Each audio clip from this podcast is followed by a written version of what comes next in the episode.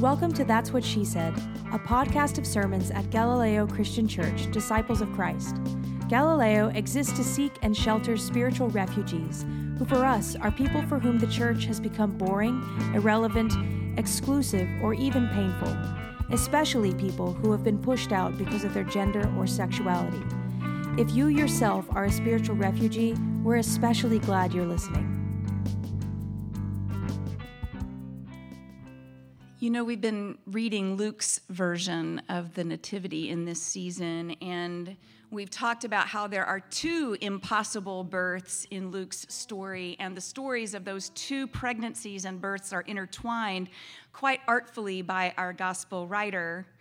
But we have sort of unartfully separated those stories out, and we got John born and grown in the last couple weeks, and now we're kind of rewinding through the chapters of the gospel to the concurrent pregnancy of John's mother's cousin, Mary. And so we're back in Luke chapter 1, verses 39 through 45, and then we'll move ahead to chapter 2, verses 1 through 6. In those days, Mary set out and went with haste to a Judean town in the hill country where she entered the house of Zechariah and greeted Elizabeth. When Elizabeth heard Mary's greeting, the child leaped in her womb. And Elizabeth was filled with the Holy Spirit and exclaimed with a loud cry, Blessed are you among women, and blessed is the fruit of your womb. And why has this happened to me, that the mother of my Lord comes to me? For as soon as I heard the sound of your greeting, the child in my womb leaped for joy, and blessed is she who believed that there would be a fulfillment of what was spoken to her by the Lord. In those days, a decree went out from Emperor Augustus that all the world should be registered. This was the first registration and was taken while Quirinius was governor of Syria. So all went to their own towns to be registered. Joseph also went from the town of Nazareth in Galilee to Judea to the city of David called Bethlehem, because he was descended from the house and family of David. He went to be registered with Mary, to whom he was engaged and who was expecting a child. And while they were there, the time came for her to deliver the child. So I have preached a variation of this sermon pretty much every advent of Galileo Church's life together. And whenever it is a Luke year and we read the Magnificat, that song that Alicia read, the Song of Mary, we read that and then we sing Green Day, and I wear this t shirt and I preach this sermon. It goes like this I don't care if Mary, mother of our Lord Jesus, was a virgin. I know we have a whole doctrine about that, that the baby she bore was especially special because he wasn't conceived by conventional means, that God's own self is the baby daddy and not some ordinary schlub who couldn't keep his hands off a teenage girl. And I know that for a big part of the Christian world, it is important not only that Mary was a virgin when she had Jesus, but also that she remained a virgin for the rest of her life. We call that the doctrine of perpetual virginity. And furthermore, that her mother must also have been a virgin, so that Mary herself was conceived in purity, so as not to have any taint of the nasty associated with her birth to pass on by proxy during the birth of her son. We call that the doctrine of immaculate conception. For hundreds and hundreds of years, the church has been obsessed with Mary's sex life, or lack thereof. both before and after she married Joseph. For more generations than we can count, we have been afraid of women's sexuality. And all the more so when it comes to religion and the entanglement of God's plans and women's bodies, as represented tonight by Mary's body. Without boring you with details, let me just say that there are translation ambiguities around Mary's virginity. That's probably why it's barely mentioned in the Gospels, only once in Matthew, once in Luke, and it's never touched again in the New Testament as a necessary component of God's plan to save the world. And those translation ambiguities make it far, far more likely, to my mind, that Mary's pregnancy was of the ordinary kind, not the perfect kind, like when two people who love each other very much finish college and then plan a tasteful but expensive wedding two years out and wait until their careers are established before they procreate according to a careful plan that maximizes their chances for raising a successful, productive member of society. No, no, no. I mean, I mean the more ordinary kind. You know, where, where things happen all out of sequence in a chaotic jumble of sweat and sex and questionable consent, and nobody's really sure in the end how to feel about it all, but only one person is ultimately going to bear the consequences, and that's her. And she can't talk to her parents, and she's ashamed to stay in her own hometown, so she sneaks away in the pre dawn hours, hitching a ride with a stranger, hoping to find a sympathetic ear with an elderly stranger, an elderly relative who will pour her some tea and wrap her in a blanket, sit her down on the sofa while they figure out together what to do now. I mean, that's the way it happens for many, many human beings, right? Now, I'm not denying that something beyond the normal human plot is at work in our story of Mary, Mother of God, because this is a Bible story, and the Bible is a story about God and what happens to people when God comes into their lives. So, whatever ordinary situation Mary has found herself in, we are compelled to remember the invisible actor, the one whose presence is felt but not seen, the one whose presence can change everything just by being present. If Mary's situation is ordinary, God's presence with Mary is extraordinary, and that is why Mary ends up singing. We'll come back to the singing in a second. Here she is, teenaged, unwed, and pregnant. Those are the facts, no matter how you think she got there. Teenaged, unwed, and pregnant is not a good formula in any age, in any culture. And God, our God, the God of Abraham and Sarah and Hagar, the God of David and Bathsheba, the wife of Uriah, the God of you and me, the God of all the messy lives of all the messed up humans who have come before now and who are here now, this God takes a look at teenaged, unwed, pregnant Mary and says, Yeah, I can work with that. See, this is God's specialty.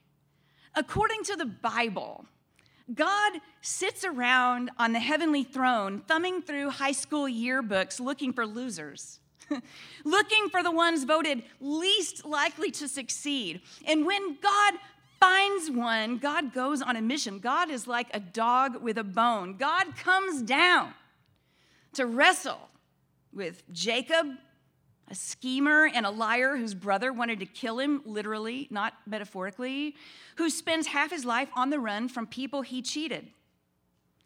God ignites a bush to introduce God's self to Moses, a murderous adoptee with daddy issues who is on the lam from the long arm of the Egyptian law.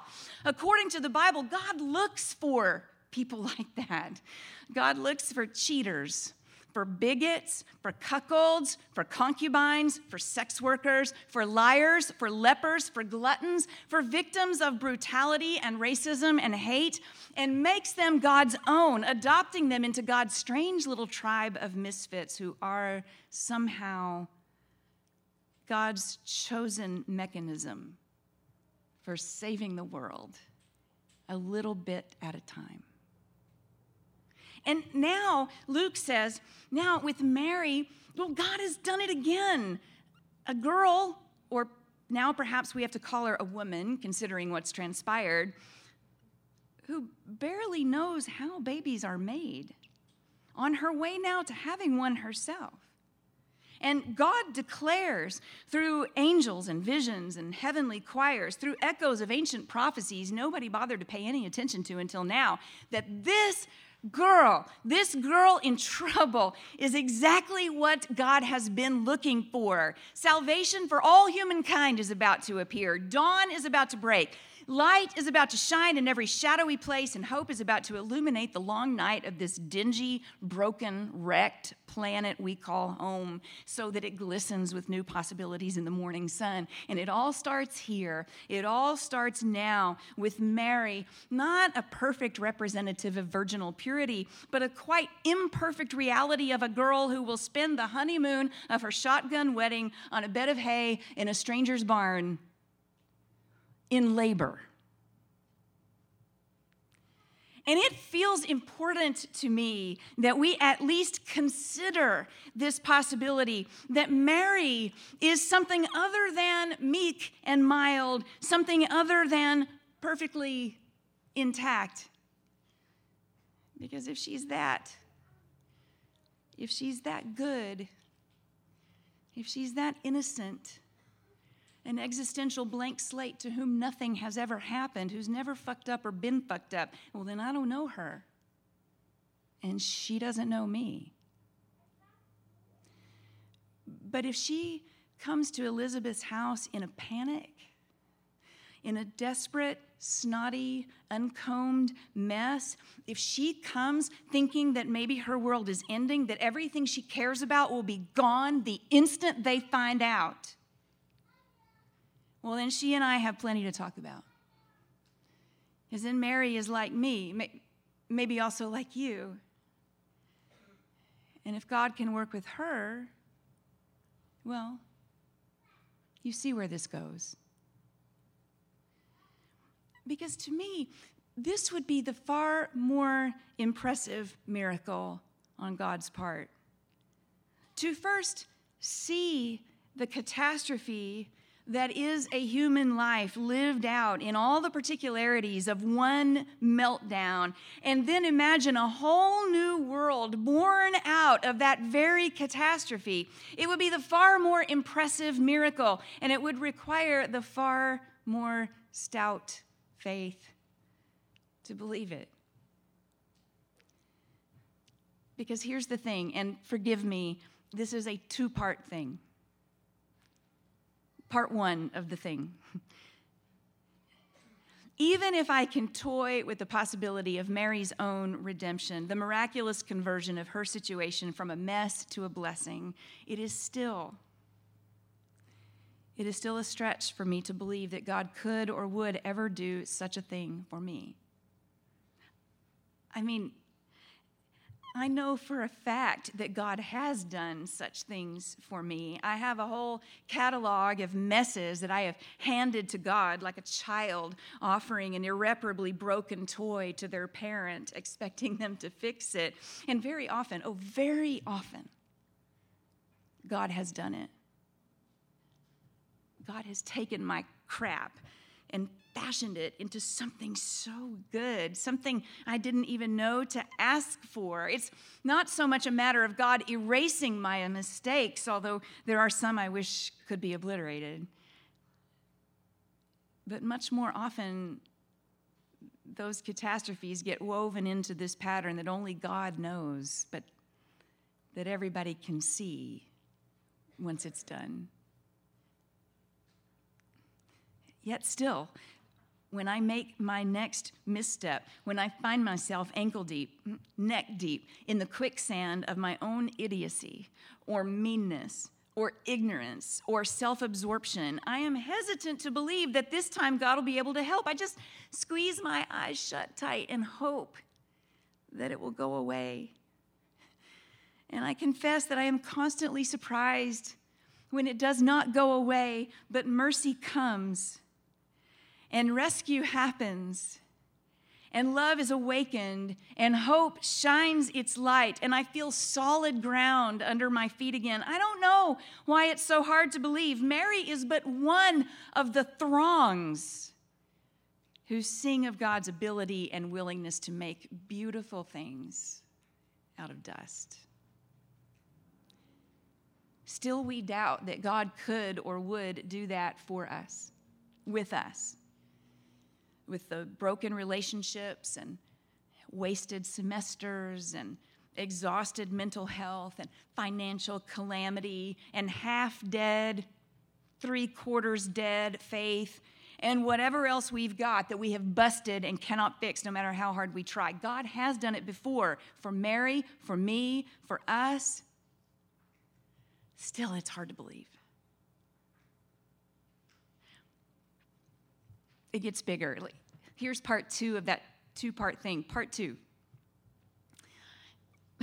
Mary seems to believe that if God can do that for her, then that means that God is doing that for everyone not just me, not just you, not just one individual human life at a time. I mean, for the whole enchilada, the entire world, all its people, all its screw ups, all its idiocy and meanness and ignorance and self absorption, all of it recognized and recreated where everybody and everything relates just as God would have it.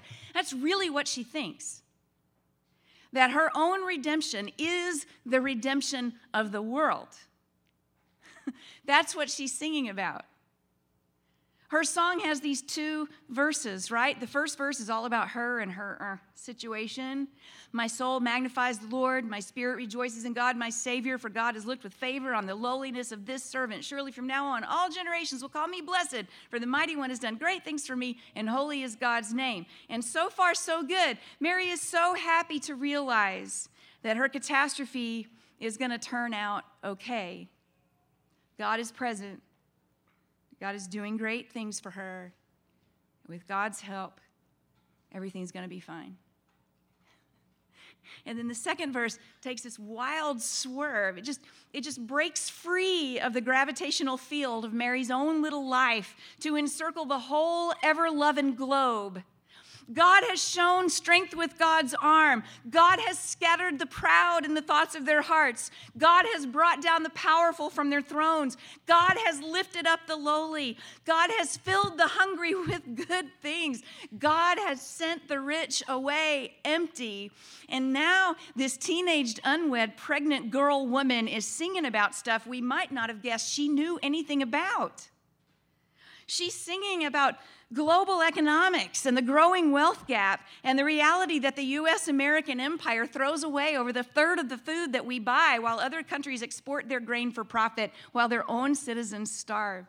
And she's singing about the military industrial complex and its collusion with a political system that keeps the people's voices muted so that our cries for an end to state sponsored violence cannot be heard. She's singing about police brutality and the racism inherent in our system of so called justice and the school to prison pipeline.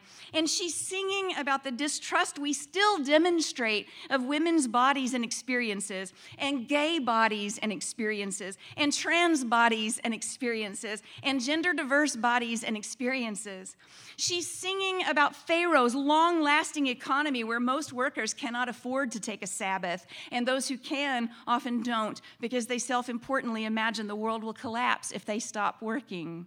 She's singing about a world where climate change means drought and flooding and fires, weather extremes wiping out towns and villages, widespread famine in places that are already poor, places where people of color suffer most and baby girls are fed last, and we can't fix it because we want what we want when we want it.